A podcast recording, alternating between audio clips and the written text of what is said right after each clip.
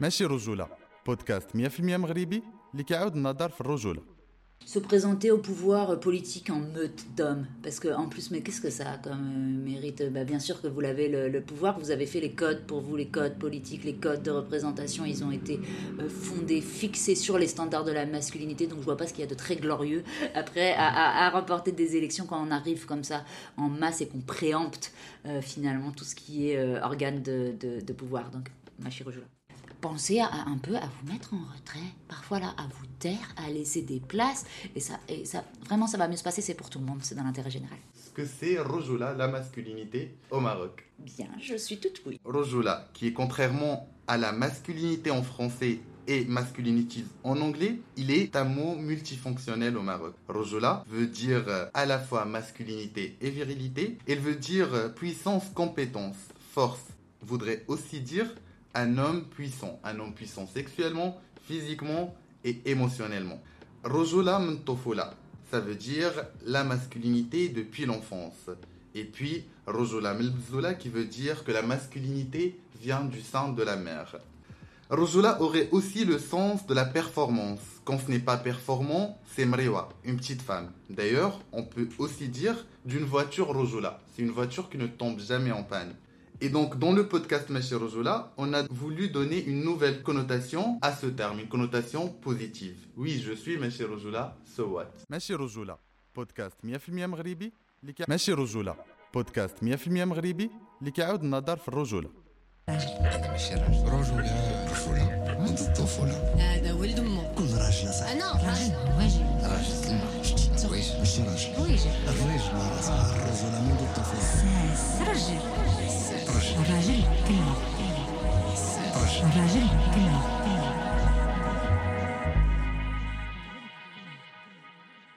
Alice Coffin, bienvenue au Maroc et merci d'avoir accepté l'invitation de Machi Roujoula, le podcast qui repense et questionne les masculinités au Maroc. Bonjour, euh, je suis très très heureuse de participer euh, au podcast vraiment euh, et merci à ce podcast euh, d'exister. Alice, c'est ta première fois au Maroc ? C'est non, c'est pas ma, c'est pas ma première fois, mais c'est ma, c'est pas ma dernière non plus.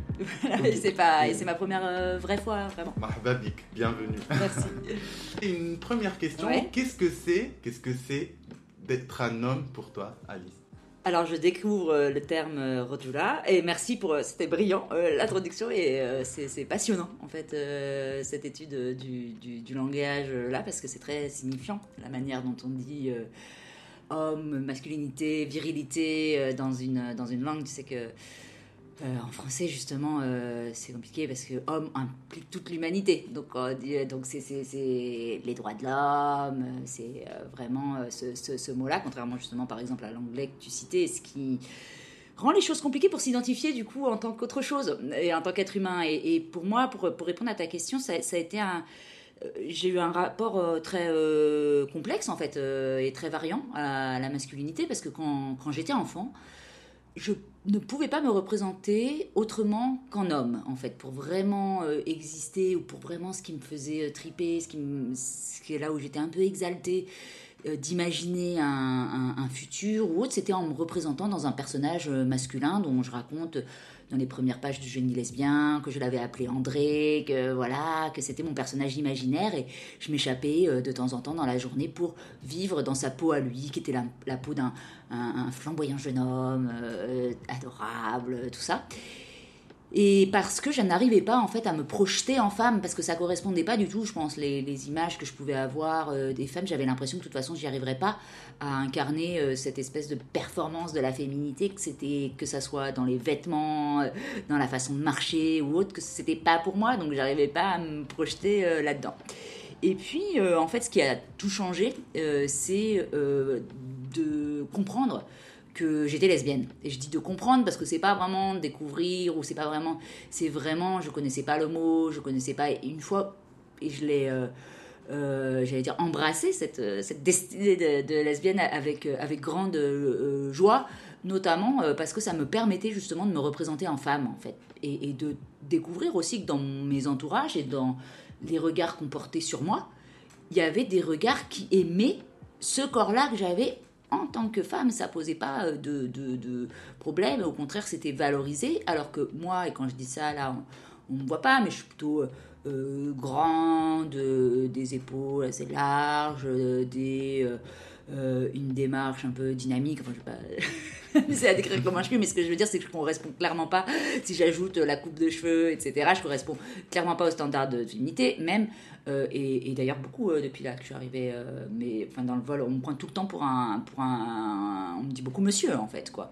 et, et donc c'est, c'est de toute façon...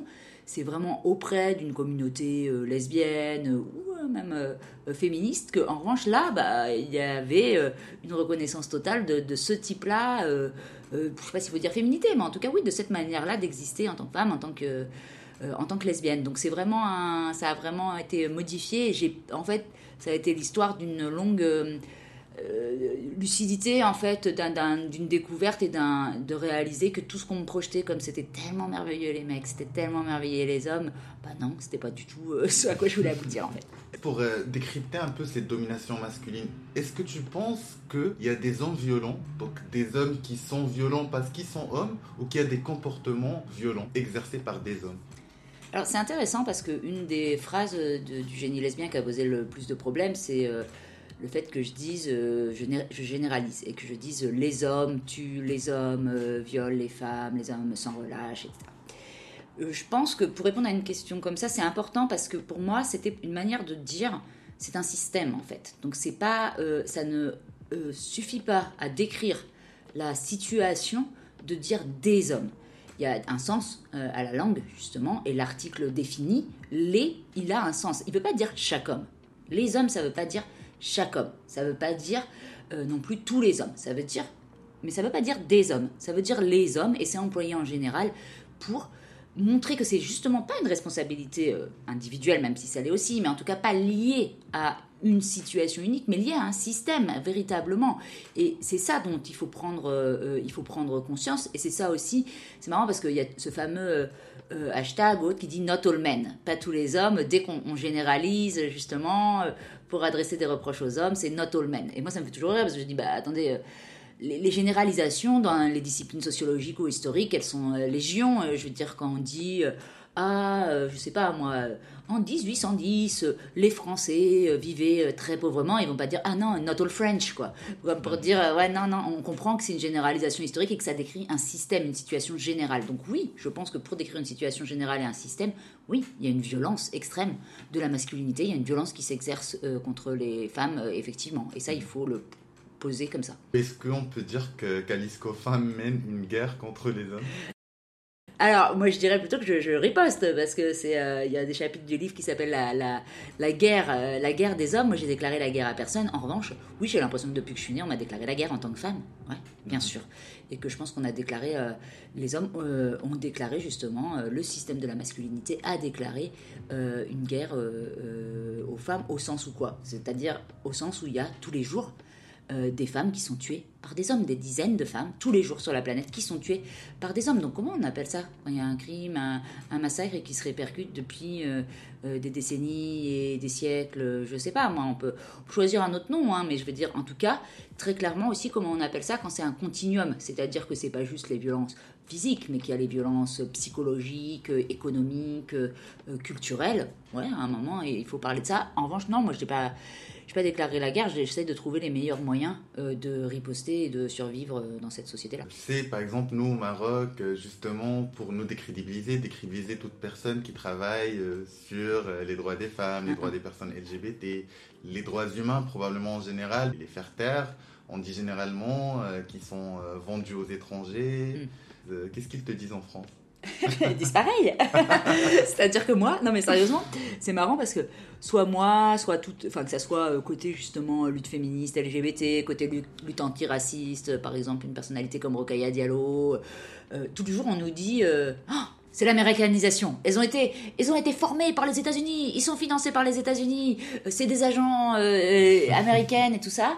Donc c'est drôle parce que c'est vraiment euh, pareil, c'est vraiment comme si il y avait un ennemi de l'intérieur fomenté par l'extérieur, c'est-à-dire c'était les puissances de l'extérieur qui avaient repéré quelques personnalités dans la société susceptibles de la faire exploser, et c'était exactement la même chose quand je suis allée euh, faire une grande conférence euh, lesbienne euh, à Kiev, en Ukraine, en deux mille dix-neuf. On était attendus euh, devant le lieu de la conférence par euh, des, des, des manifestations euh, très hostiles, et qui disaient en fait que les, les, les questions euh, L G B T, sexuelles, de genre, c'était l'Europe. En fait, c'était l'Europe mmh. qui venait pervertir euh, la Russie, l'Ukraine, euh, et cetera. Donc, c'est, c'est toujours euh, c'est une rhétorique en fait euh, euh, assez fréquente. Comment tu penses qu'on peut répondre à ça ? Parce que c'est vrai que en fait, ça c'est un argument très euh, très répandu, d'ailleurs même dans nos sociétés. Je pense que quand, quand c'est des, des, des attaques comme ça, alors y a, bien sûr, ça serait simple de dire bon, c'est parce qu'on vient de raconter que c'est absurde, puisque ailleurs dans d'autres pays on dit aussi que c'est, c'est, c'est, ça vient de, encore d'un autre, un autre pays. Mais en revanche, il faut toujours voir, pour bien répondre, je trouve, qu'est-ce que, qu'est-ce que ça nous raconte ? Qu'est-ce que ça raconte ? Pourquoi ils choisissent ce type d'attaque-là ? Pourquoi attaquer par ce, par ce terrain-là ? Et je pense que justement, d'aller faire rejouer euh, des... Euh, principes nationalistes, en fait, euh, patriotiques, euh, sur ces questions euh, euh, d'hétérosexualité, de masculinité euh, triomphante, et de les, les lier à la nation et à la patrie, ça nous donne un peu le chemin à, à, à parcourir, et de dire que, bah, précisément, en tout cas moi je le vis comme ça, euh, le fait d'être lesbienne a aussi à voir avec une lutte contre ces principes nationalistes, contre ces... donc c'est au contraire de le revendiquer encore plus fort que, oui, euh, effectivement, On, est, on se situe peut-être, en tout cas pour moi ça implique, c'est quelque chose de très politique aussi, euh, cette manière d'être euh, lesbienne, et ça implique une vision euh, politique qui passe euh, outre euh, les frontières et outre euh, ces, ces, ces sentiments nationaux-là. Mais je veux dire, ça a été toujours comme ça, on reprochait aussi au mouvement ouvriériste, euh, à l'international, euh, justement, euh, de, d'être un danger euh, pour la patrie. De, donc c'est, c'est, ces mécanismes-là de... quand on a quelque chose qui est vu comme contre le système, en fait, c'est juste ça, c'est, ça montre à quel point c'est transgressif, et ça vient menacer les structures du pouvoir, hein. C'est toujours des rapports de pouvoir, et comme le pouvoir est très assimilé quand même à un pouvoir euh, euh, national, justement, c'est encore lu beaucoup comme ça, bah c'est, c'est, c'est comme ça qu'il est traduit, et je pense qu'il faut aller exactement, faut jamais, ça sert à, enfin, moi je trouve que ça sert jamais à grand chose d'essayer de complètement déconstruire leur argumentaire, parce que c'est... c'est C'est pas une question de leur montrer vous avez tort. C'est, en revanche, ce qui est toujours très important, c'est de déployer le nôtre, de déployer majestueusement euh, le nôtre, et au contraire, de plus ils vont là-dedans, bah, plus justement insister sur ouais, oui, oui, on défend clairement, on n'a pas la même vision. Quand j'ai parlé du livre à une amie hétérosexuelle, elle m'a posé une question. Elle m'a dit, est-ce qu'il suffit d'être lesbienne pour avoir du génie ? Alors, euh... et je suis sûre qu'il y a beaucoup de gens, bah, beaucoup non, non, non, mais c'est très, bah, bien sûr, non, non, mais c'est, non, mais pas seulement, c'est non, non, ah. vraiment, c'est bien de poser la, la, la question, parce que c'est vrai que ça peut être un peu, euh, non, parce que justement c'est intéressant, parce que oui, bien sûr, il y a des attaques euh, de, de, de personnes homophobes, et cetera. Mais je crois que c'est l'expression le génie lesbien, ou ce que j'ai dit aussi parfois, de dire. Euh, Ah, est-ce que, quand on me demandait est-ce que vous avez un conseil à donner à des jeunes femmes de vingt ans, et je dis ah, euh, devenez lesbienne. c'est, voilà, moi, c'est, parce qu'en disant moi c'est le conseil que. Et euh, y compris des personnes au contraire qui défendent les droits L G B T et tout ça m'ont dit c'est très dangereux ce que tu dis, c'est comme si tu vantais les thérapies de conversion, t'es en train de dire finalement aussi que c'est un choix, l'homosexualité, comment on pourrait devenir lesbienne, comment tu pourrais attribuer euh, des euh, compétences et des qualités spécifiques euh, aux lesbiennes, c'est, c'est, c'est extrêmement dangereux. Donc c'est, c'est, je pense que euh, juste, c'est bien de, de, que, que je m'en explique. Euh, en fait, d'abord parce que je, je, pour moi le mot lesbienne n'est pas lié, je ne veux pas le lier en tout cas, à une question d'orientation sexuelle ou de sexualité, parce que je crois que c'est au, au fondement aussi de la, de la lesbophobie, donc la, la discrimination spécifique qui s'applique aux lesbiennes, de réduire justement euh, les lesbiennes à euh, des femmes avec euh, une sexualité euh, spécifique. Moi, c'est pas ma sexualité dans la vie qui me définit, et je crois que c'est extrêmement réducteur de voir ça en termes uniquement de... C'est, c'est, c'est pas parce que j'ai envie de... que je tombe amoureuse des femmes, que, j'ai envie, que je suis avec des femmes, que, que, que, que je suis lesbienne. C'est bien plus large, et pour moi, c'est un mot extrêmement euh, euh, politique. Et c'est une manière d'être au monde qui s'érige contre, en fait, euh, le système patriarcal, dont le fondement, c'est quand même euh, à la fois euh, de placer l'homme au centre de ce système, la masculinité au centre de ce système, et son corollaire, l'hétérosexualité, parce que ça, ça, ça va vraiment euh, de, de, de pair, de diviser justement euh, la euh, population euh, en deux euh, camps, enfin... de groupes hommes et femmes où l'homme est le pilier, et y compris dans toutes les déclinaisons à la tête du pouvoir, comme le papa à la tête de la nation, dans le foyer, et cetera, avec la femme jouant un rôle complémentaire et, plus, et soumis. Et, et donc, c'est, c'est hétérosexualité et masculinité, c'est les mamelles, hein, vraiment, du patriarcat et du système d'oppression aussi dans, dans, dans lequel euh, on peut vivre. Et s'ériger comme lesbienne, c'est euh, le mettre en danger, ce système-là. Donc pour moi, c'est très politique, et c'est pas une question de vraiment je pourrais euh, décider dans ma vie de ne plus faire l'amour, de ne plus, euh, voilà, pour une raison ou autre, et pourquoi pas, et euh, être tout autant lesbienne. Donc c'est, et je crois que par ailleurs, c'est une manière de redéfinir aussi ce que c'est la sexualité, qui nous a été aussi beaucoup imposée par des récits masculins. Moi, c'est pas vrai que ça prend une place euh, comme ça, complètement débordante dans ma vie, que à ce point-là, que ce qui me définirait, ça serait uniquement euh, mes euh, désirs sexuels. C'est, ça n'a pas de sens, en fait, qui dépendent évidemment d'une multiple autre chose, dont mon rôle politique. Donc, une fois qu'on a dit ça, c'est un, peut-être un peu plus clair, parce que ça veut dire que ce que je, non, c'est pas être, c'est-à-dire coucher avec une femme ne fait pas de vous quelqu'un automatiquement génial, mais peut-être ne fait pas de vous automatiquement une lesbienne. Mais en revanche, pourquoi j'ai dit ça ? Pourquoi j'ai dit le génie lesbien ? Parce que je crois quand même que quand on est lesbienne et qu'on arrive à le dire à la face du monde, alors qu'il y a toutes ces oppressions, donc ça reste encore un acte assez courageux, ça veut dire qu'on a développé certaines facultés, on a développé un certain courage, une certaine pratique d'être au monde, qui va être utile, à être assez génial dans d'autres types de combats. Parce que moi, j'ai commencé à, à parler aussi, on, enfin voilà, le génie lesbien, parce que j'ai observé, en fait, dans plein de combats de lutte sociale qui m'étaient très chers, je ne le savais pas parce qu'on ne me l'avait jamais dit, mais en fait, elles avaient été coordonnées par des lesbiennes, qui ne disaient pas nécessairement qu'elles étaient lesbiennes, on ne savait pas nécessairement.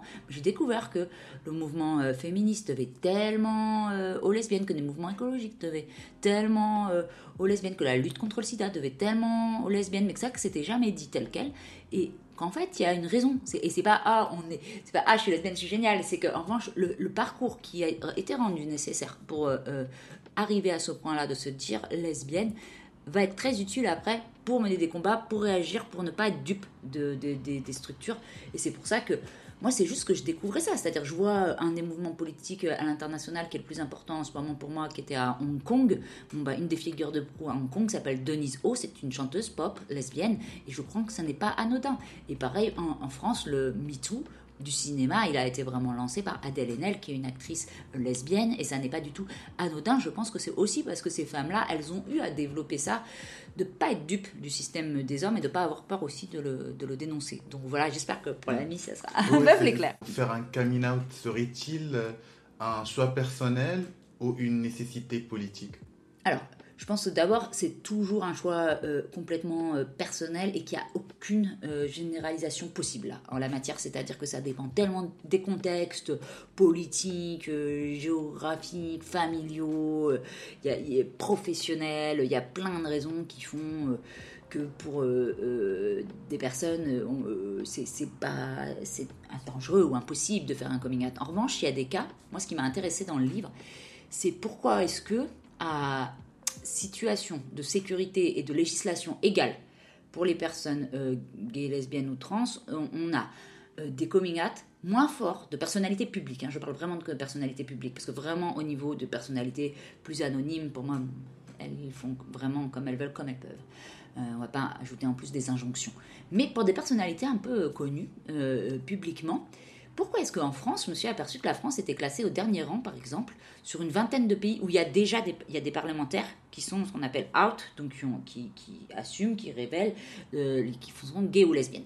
Donc déjà, c'est pas évidemment tous les pays, mais ils avaient fait un classement sur une vingtaine de pays. La France était dernière, et avec des pays à des niveaux complètement euh, comparables, euh, je sais pas, de euh, l'Allemagne, au Royaume-Uni euh, en, et, et d'autres pays euh, dans le monde en termes euh, de euh, protection, euh, peut-être pas garantie, mais quand même de protection pour les personnes gays et lesbiennes. De... Donc, ça qui a une spécificité française. Et je m'en étais aussi aperçue en tant que journaliste, et quand on a euh, cofondé une association qui s'appelle l'Association des journalistes L G B T I, justement, et qui, qui disait, mais on en connaît tellement qui n'osent pas le dire en France, alors qu'elles sont dans une situation où elles peuvent le faire. C'est ça aussi, c'est-à-dire que elles sont déjà le métier, la reconnaissance, ça va. Et oui, ça demande toujours du courage, et peut-être elles ont une situation privée qui ne le permettent pas aussi, hein. Je ne l'exclus pas, c'est pour ça que ce n'est pas des injonctions, c'est juste une remarque. Qu'est-ce que ça nous raconte, encore une fois, sur la France, qui est cette euh, difficulté-là à faire son coming out. Et je crois que c'est pas contre, moi c'est pas contre les gays ou les lesbiennes que je dis ça, même si parfois je me dis ouais, pour être un peu plus courageuse, parce qu'il y en a qui se sont fait castagner dans la rue, euh, trucider, dont les carrières ont été complètement foutues, qui ont été dans la précarité parce qu'elles ont défendu les droits, pour que vous puissiez maintenant être, euh, parce qu'ils le disent dans leur entourage, dans mais ils le disent pas, voilà, exactement, et, et voilà, dans, mais dans un contexte voilà français. Et je crois vraiment que en, en, c'est une question de, en France, on a un rapport vraiment très étrange, enfin très étrange, très particulier à la possibilité d'exister en tant que personne publique et de revendiquer une identité particulière. C'est-à-dire que c'est nié, c'est-à-dire que vous ne pouvez pas accéder à un discours légitime euh, si vous, vous, vous êtes français, quoi. Un citoyen français, vous pouvez être français euh, euh, musulman, français euh, noir, français lesbienne, française lesbienne et tout ça. Tout de suite, ça jette euh, le discrédit, euh, le soupçon, la méfiance sur cette espèce d'idéal universaliste et tout ça, ce qui, ce qui est très différent par exemple de ce qui peut se passer aux États-Unis, où au contraire c'est encouragé de, d'avoir euh, des euh, cultures qui euh, s'additionnent. Bon, c'est un fait euh, culturel, voilà, c'est un fait culturel important qui, et qu'il est important de décrypter et de comprendre quelles sont les conséquences quand même. Quelles sont les conséquences ? Et ça, on a. Et sur les coming out des personnalités publiques françaises, ça, on a. Parce que du coup, elles se disent, mais elles se disent avec raison, qu'une fois que euh, leur discours ne sera pas pris de la même manière. C'est-à-dire, mmh. si elles se disent en tant que gay, en tant que lesbienne, parce que c'est même pas... Une fois qu'elles ont fait le coming out, ça c'est possible encore, hein, elles font le coming out, mais alors après c'est ce qu'on peut appeler un coming out euh, désincarné, c'est-à-dire qu'elles s'arrêtent là, ils vont toujours... Bon, écoutez, voilà, oui, je suis gay, je suis lesbienne, mais ne faites pas de moi un porte-drapeau, hein, euh, là ça, ça n'a aucune incidence et tout ça. Et c'était intéressant parce que j'étais reçue en France par euh, l'animateur Laurent Ruquier, et euh, c'est vrai que je, je, lui, il avait ce discours-là, Laurent Ruquier, il était... Euh, il est, il avait fait son coming out et tout ça, mais il disait bon, ça va, maintenant c'est fait, on va pas. Et en fait, quand il a réussi, il a dit ah non, mais qu'il avait vraiment réfléchi. Il a dit ouais, c'est vrai, c'est vrai que du coup il y a un côté euh, où on dit non non attention, je suis pas militant, comme si c'était mal quoi, comme si c'était euh, une tare, euh, alors que peut-être pas quoi. C'est, c'est qu'est-ce que c'est, rien de honteux, au contraire c'est plutôt euh, courageux de dire ça. Mais il y a vraiment beaucoup de personnalités qui refusent d'endosser ce rôle-là. On a du mal à en trouver, mais pas seulement d'ailleurs sur les causes antiracistes, c'est pareil d'ailleurs aussi. Mmh. Qu'est-ce que vous pensez des hommes qui mènent des luttes contre les masculinités toxiques ? Bah, je les remercie. c'est, euh... Non, non, bah oui, c'est, euh, disons que c'est, euh, pour moi, ce sont des, euh, euh, c'est les, mes alliés combattants, euh, combattantes, euh, et je, je, je pense juste aussi. Euh, Euh, qu'ils sont euh, une espèce rare. que, voilà. C'est une minorité. Voilà, c'est eux les minorités, ouais. Euh, non, non, bah oui, non, mais bien sûr, c'est. Euh, mais, mais, mais vraiment, euh, je, je, ça, ça met le temps, hein, quand même. Et c'est-à-dire que je pense, quand même, ces dernières années, on a vu ces troupes-là euh, un peu s'étoffer. Euh, à la faveur, je pense, de l'explosion sur la place euh, publique, notamment du mouvement MeToo, mais aussi euh, d'autres qui ont mis à jour euh, les, les, les, les ravages hein, du patriarcat. On pouvait le savoir avant, mais là, je pense que ça a encore rendu les choses plus euh, clairement. Et puis, de, même de la notion même de masculinité toxique, qui a, qui a été davantage euh, étayée, euh, argumentée. Donc, euh, non, bah, je, je, je, je sais aussi que c'est compliqué, donc euh, mmh. courage, merci. Est-ce que, Alice, tu penses que les non-binarités pourraient être un remède contre la domination masculine ? Alors, ouais, c'est, en tout cas, c'est un, c'est un, un, un des euh, remèdes, c'est, enfin, remède, je sais pas, hein, parce qu'on n'a pas encore... Ça va être long, mais euh, bien sûr que tout ce qui remet en cause en fait un, un système de, de euh, qui a été fondé sur la binarité euh, de genre euh, est extrêmement intéressant. Et euh, après, je pense qu'il y a plein de voies différentes pour pour pour y arriver, parce que finalement, euh,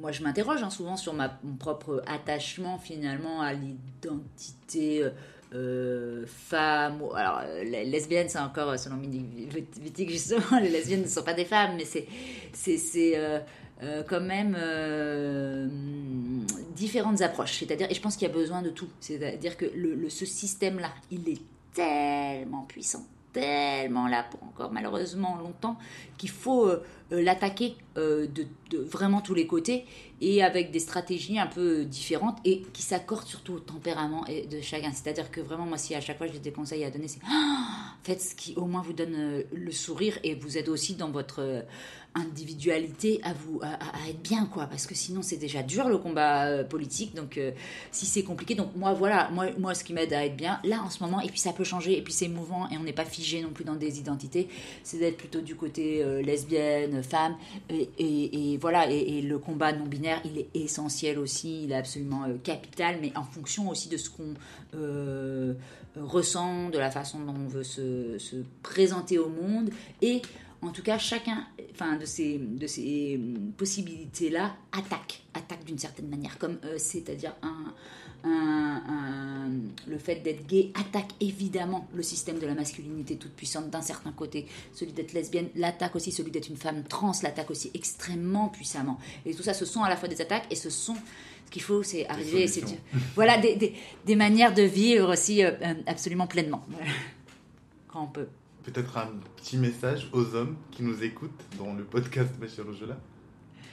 Eh bien, alors, un petit message, euh, c'est compliqué parce que euh, à la fois, je, je, essayez, c'est la prise de conscience, moi, que j'essaie, enfin, le message, euh, c'est enfin, le, le message que j'ai le plus dit et qui m'a valu encore des déboires euh, récemment, c'est que je dis, euh, non mais laissez la place, et euh, parce que je, je faisais la campagne euh, en France, euh, de ce qu'on appelle la primaire écologiste qui visait à désigner le candidat du camp écologiste pour la, pour la présidentielle, et je soutenais une femme écoféministe très alliée de, de, de toutes les luttes justement antiraciste, lesbienne, féministe, euh, qui s'appelle Sandrine Rousseau, et on a fait une très très belle campagne.